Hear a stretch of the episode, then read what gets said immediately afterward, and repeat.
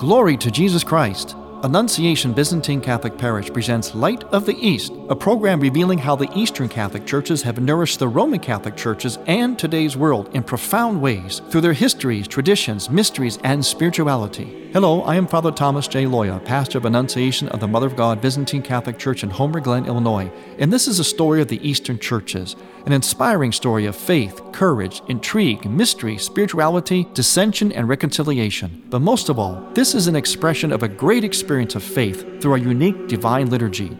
Join with me now as we look toward the Light of the East.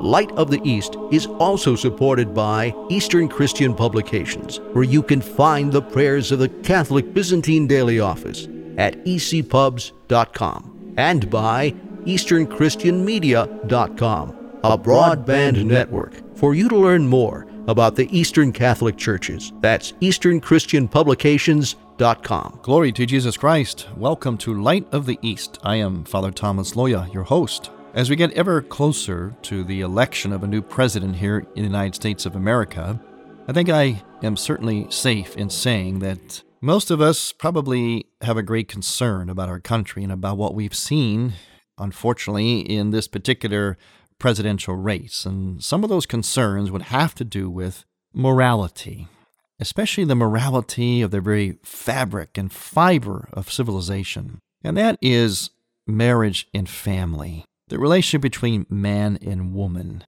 the relationship between mother and children, of father and children, husband to wife. Civilization goes by way of the family, and family goes by way of marriage. And in order to understand what our fears are and why we are fearful, I think we have to understand what marriage is, what family really is, what man and woman really is, what their relationships really are, because this is embedded deep down within us. Let's face it, when the candidates try to knock each other out of the race, what do? Well, they go even beyond just policies, which is what they should really stick to, but they go into the areas that we're talking about here, into highlighting each other's failures in this area of human relationships, of marriage and family, of man and woman. So it points, in a backhanded way, it points to the fact that these issues are deep within us. They are profound. They are fundamental to us, even in a backhanded way.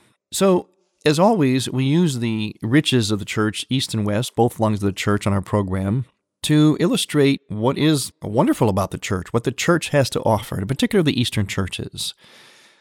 There is much that the Eastern churches have to offer in the whole world of man-woman relationships, of marriage and family.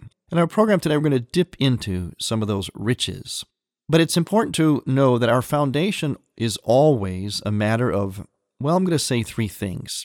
In the Eastern perspective, the genius of the Eastern churches, I see it as basically three things, and that's what we present a lot on this program. The mysteries or sacraments, the sacramental worldview, the sacramental life, the liturgy, and asceticism. These three dimensions that are very, very strong in Eastern spirituality have a lot of answers for our world, for our nation, for marriage and family. And those riches can be seen in the not only the liturgy in terms of the worship of the church, but also its art, its architecture, its customs. Yes, it goes that far. It's that replete. It's that comprehensive. So again, the three things are the mysteries. We call the sacraments in Eastern churches the holy mysteries, but you can use the word sacrament as well. I like to use the word sacramental worldview because the mysteries, as everything else in the church is, the mysteries give us something more than just a particular action. They give us a vision. They immerse us in a particular view, a worldview the one and only correct worldview, and that's the mystical one, the sacramental one. Then we have liturgy, and then asceticism. If we look at one aspect of the liturgical life of the church, and by that I also mean the icons, the architecture, including the ritual as well, look at the icon itself. If you've seen the icon of the Trinity, the classic icon of the Trinity is the one painted by Andrei Rublev. He's a Russian Orthodox iconographer. In fact, he was canonized by the Russian Orthodox Church, and I think rightly so, because his iconography definitely has a mystical quality. He definitely had an infused gift. In Rublev's Trinity, and there are other renditions of the Trinity, but basically they're like Rublev's. That's one I'll refer to. His Trinity features three angels, and they're seated around a table. This is actually an illustration of the event in Genesis 18 in the Bible where three angels visited Abraham, and this was a foreshadowing then of God who is Trinity. It was not fully revealed yet until the New Testament, but there were shadows and hints of it in the Old Testament, and this is one of them. And sometimes this icon is called the hospitality of Abraham. In that icon, the three angels sitting around the table are seated and composed in specific ways that are very important to our message here today about how and what the Eastern churches have to offer marriage and family. The three angels are composed in a circular pattern. If you really look at it closely, they're kind of grouped almost in a circle. A circle, of course, means something which has no beginning and no end. It's eternal. But because they are three distinct angels, and from left to right in the icon, it would be the Father, the Son, and the Holy Spirit.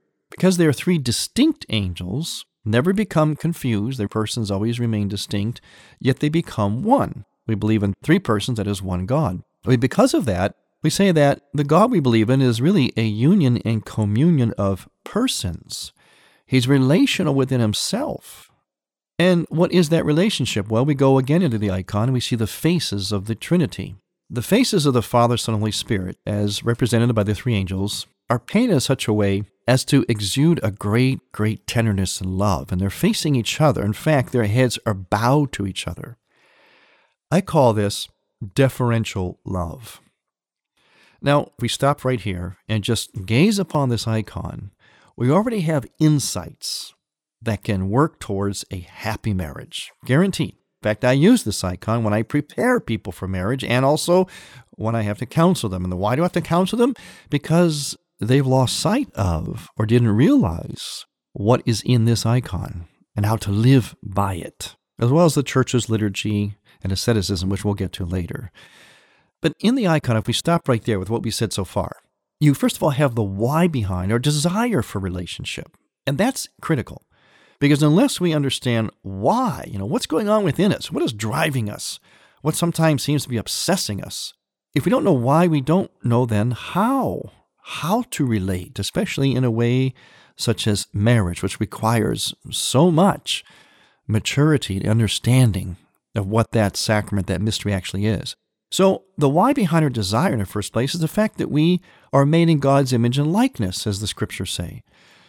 And God is a union community of persons. He's relational within himself. We are made like that God. So our deepest desire is going to be in man-woman relationships. It's what makes us most like God. God is loving, God is fruitful, and so is our desire to be. And in order to know the how, we have to understand the sacredness, the depth of the why, of our desires.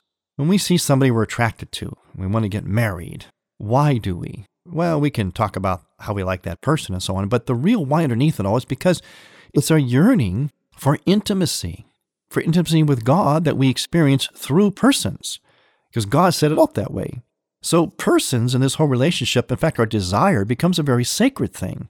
And so it should always be approached as such, as something sacred, and never self-centered and selfish. That brings us to the other dimension we just talked about, deferential love.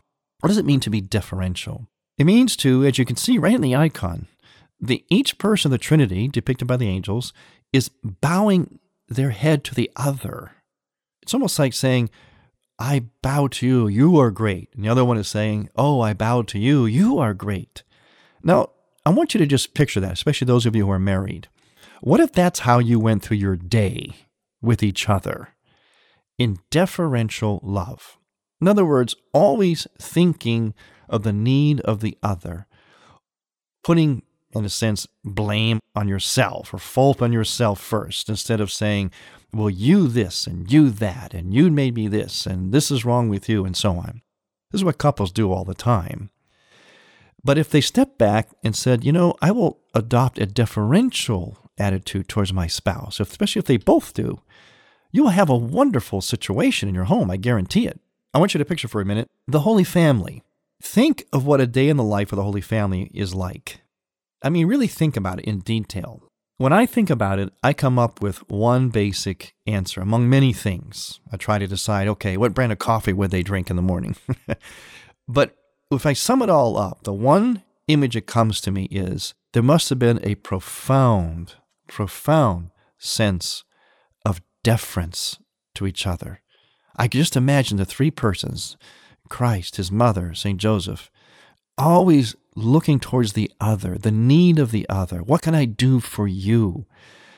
How can I anticipate your very next move or need? That must have been going on in that household among the three of them constantly. And so they were a holy family. And that's a great model for families, not just man and woman, but for the whole family. The model of the Holy Family, which again is reflective of this model of the Trinity, depicted so ingeniously in the Byzantine icon, especially by Andrei Rublev. When we come back, we're going to talk a lot more about how Eastern spirituality can contribute so much to the health of marriage and family in our world today. I'm Father Thomas Loya on Light of the East. Light of the East mission is Christianity's reunion, and to tell the story of the Eastern lung of the Catholic Church. We need your support. In order to keep Light of the East on the air, you can make a donation now by going to ByzantineCatholic.com. That's ByzantineCatholic.com. And then donate securely using any major credit card. With your help, we can keep Light of the East's illumination bright.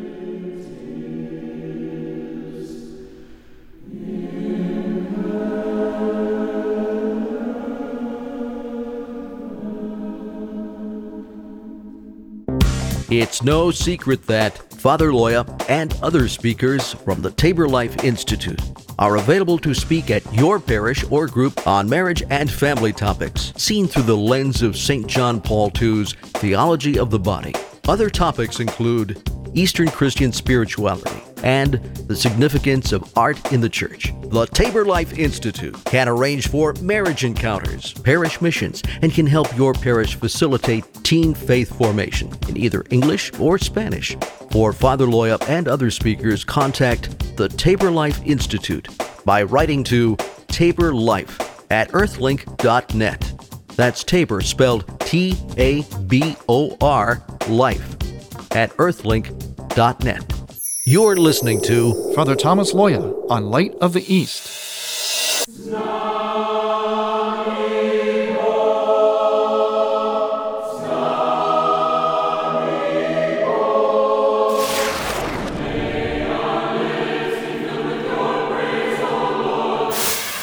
You are listening to the choirs of Annunciation Byzantine Catholic Church under the direction of Timothy Woods in Homer Glen, Illinois. This is the music you hear on Light of the East and is sung during the sacred liturgy at Annunciation Byzantine Catholic Parish. Order online at ByzantineCatholic.com. All we ask is a donation of $15 or more, which includes shipping and handling, to Annunciation Parish for each Theosis CD. Send a check made out to Annunciation Parish at 14610 Willcook Road, Homer Glen, Illinois, 60491. And may God grant you.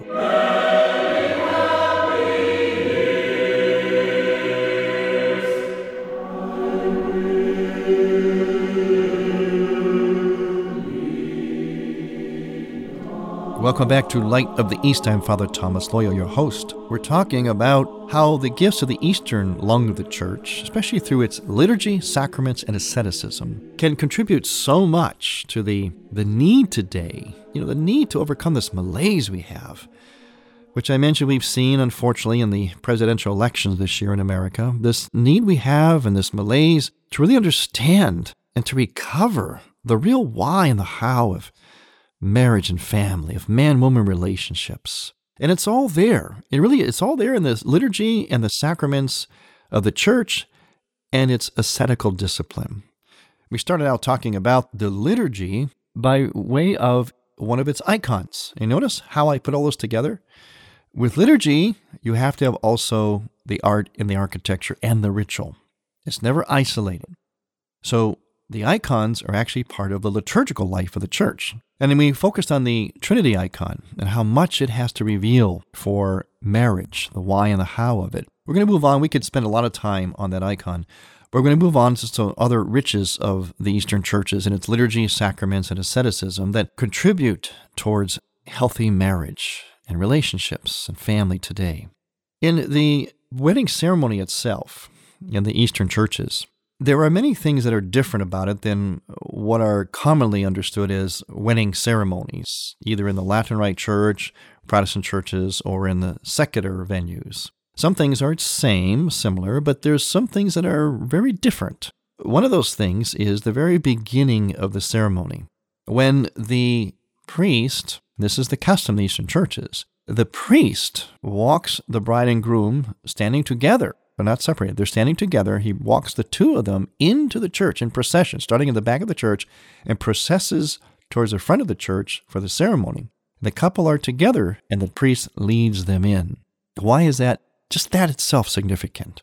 Because the meaning behind that is twofold. The couple, their relationship, is being transformed.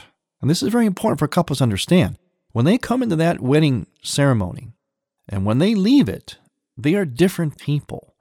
They have been immersed in another reality. Their relationship has been taken to a whole new level. So entrance, participation, immersion, very Eastern Christian terms, are very strong even in just this one action. Their relationship is being entered into the life of the church, but also, and this will come later in the ceremony, in a very moving part of the ceremony, their relationship is being entered and elevated into the very life of the Trinity. Yes, the very life of the Trinity, which we spoke about just earlier with the icon. Marriage is a sharing in the very interior life of the Trinity, where more than one always remain distinct individuals, but they become one. That's the mystery of the Trinity. That's the mystery of marriage. In fact, in the wedding ceremony, one of the moving moments, as I mentioned, was when the priest takes the hand of the bride and groom and they put their hands together. All three join their hands together. And the priest leads them, once again, he's leading them in a walk around the tetrapod or the altar. And this walk is actually the very first walk the couple takes as husband and wife. And what is the first walk they have? Is it to the banquet hall for the reception and for pictures? No. Their first walk together, the very, very first time they move their feet together in unison, they're walking into the very life of the Trinity. And that's a reality. That actually happens. Now, what could possibly remind a couple of the holiness and the lofty nature of their sacramental marriage than that? In our eparchy, the Eparchy of Parma, we created two DVDs on this point, about how a couple's life is changed, transformed, elevated through the actual ritual of marriage. One of those is called Living a Sacramental Marriage. This is a DVD, which I highly recommend. If you would like to have a copy, then you can email me at taborlife@earthlink.net, taborlife@earthlink.net. This is a DVD in which a couple is taken through the wedding ceremony. But what happens is at each moment of the ceremony, just as I'm doing now, there's a pause and there's some dramatic vignettes about this couple's life and situations in their life. In other words, it's sort of a chronology of the years of a couple's life from the moment they're married, actually before they're even married, to the very end of their lives. And what the video is doing, it is taking the couple back to every aspect of the wedding ceremony and reminding them that for every experience they have through the course of their marriage, there is a help, an answer in that ceremony that united them in the first place as husband and wife. There is an answer, there is a wisdom, there is a reservoir that they can dip into to help them in their marriage for the rest of their lives. This is what I mean by the liturgical gift, the liturgical worldview, that liturgy is something that has an eternal value for us. We just don't do a wedding. Okay, we got married and we leave the church. We just don't do liturgy or do the Mass, Okay, I went to church. No. Those sacraments, the liturgies of the church, East and West, immerse us in a reality. We enter into something, and what's in that reality is something we're supposed to be drawing upon our whole life. It's not just something we do and we get like a stamp or something. Okay, we're married, now off to the banquet hall. No, it's an immersion in something that's supposed to give you a blueprint for your life, a blueprint for your marriage. And it's right there in the liturgy. So this DVD called Living a Sacramental Marriage is a wonderful tool to do this. In fact, I use it, again, for marriage preparation. And it's actually an outgrowth of another DVD called Till Death Unites Us Forever. How about that one? Till Death Unites Us Forever.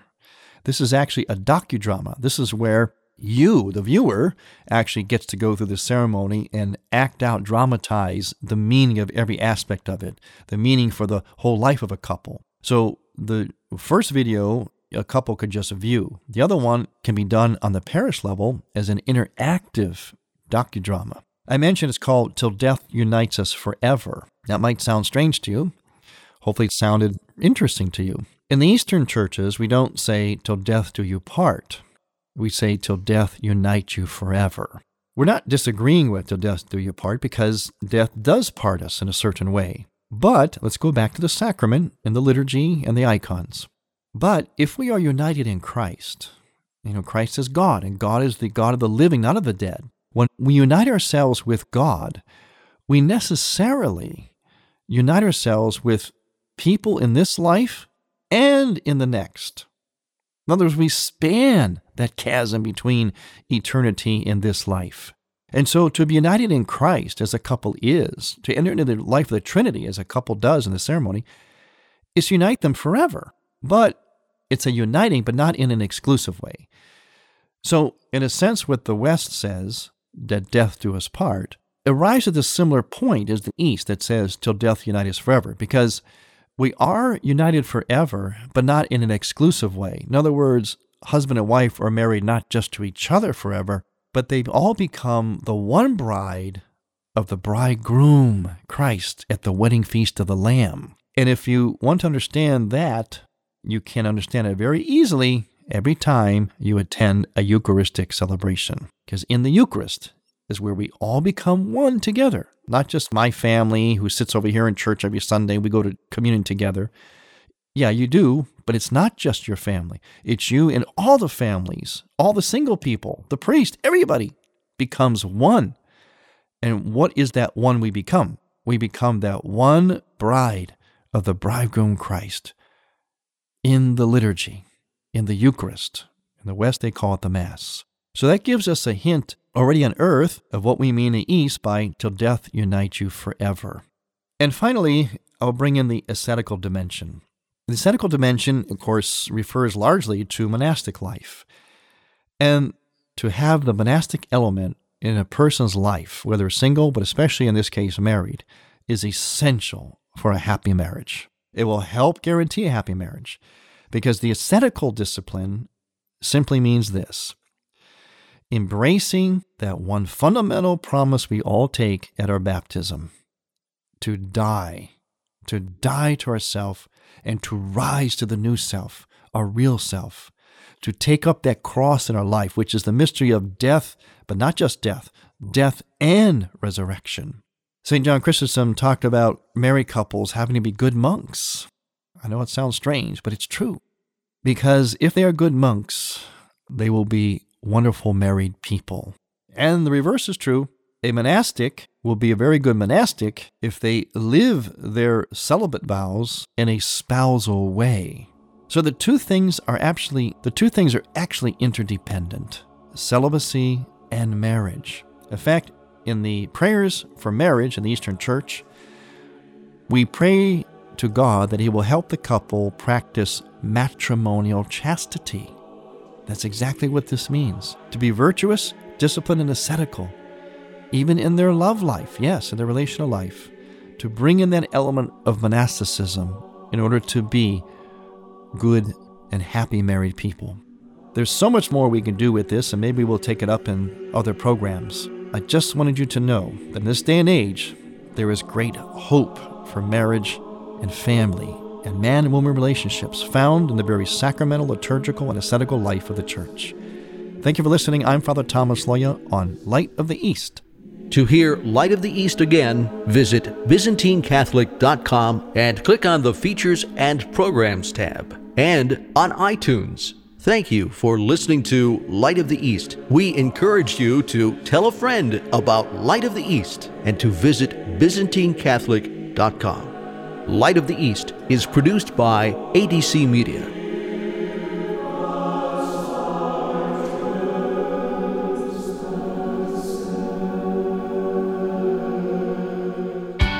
More to Life with Dr. Greg and Lisa Popchak. The Church has 2,000 years of wisdom to share on what it takes to live life gracefully. And we're so overwhelmed by how much our faith has transformed our marriage and family especially. We want everyone to experience the incredible gift that the Catholic vision of life and love really is. More to Life with Dr. Greg and Lisa Popchak. Weekdays, 10 a.m. Eastern on EWTN Radio. Thank you for listening. Next week, we will return to the Light of the East. To learn more about Annunciation Byzantine Catholic Parish, visit our website, ByzantineCatholic.com, where you will also find an archive of all of our programs. In order to continue Light of the East with its mission of Christianity's reunion, we need your support with a donation. Any amount will be a blessing. Please make out a check to Light of the East Radio and send it to Light of the East, 14610 Willcook Road, Homer Glen, Illinois, 60491. That's Light of the East, 14610 Willcook Road, spelled Will-Cook Road, Homer Glen, Illinois. Or donate online on the homepage of ByzantineCatholic.com. From the Light of the East, a new dawn of unity is in sight. God bless you, go with God, and may God grant you many happy years.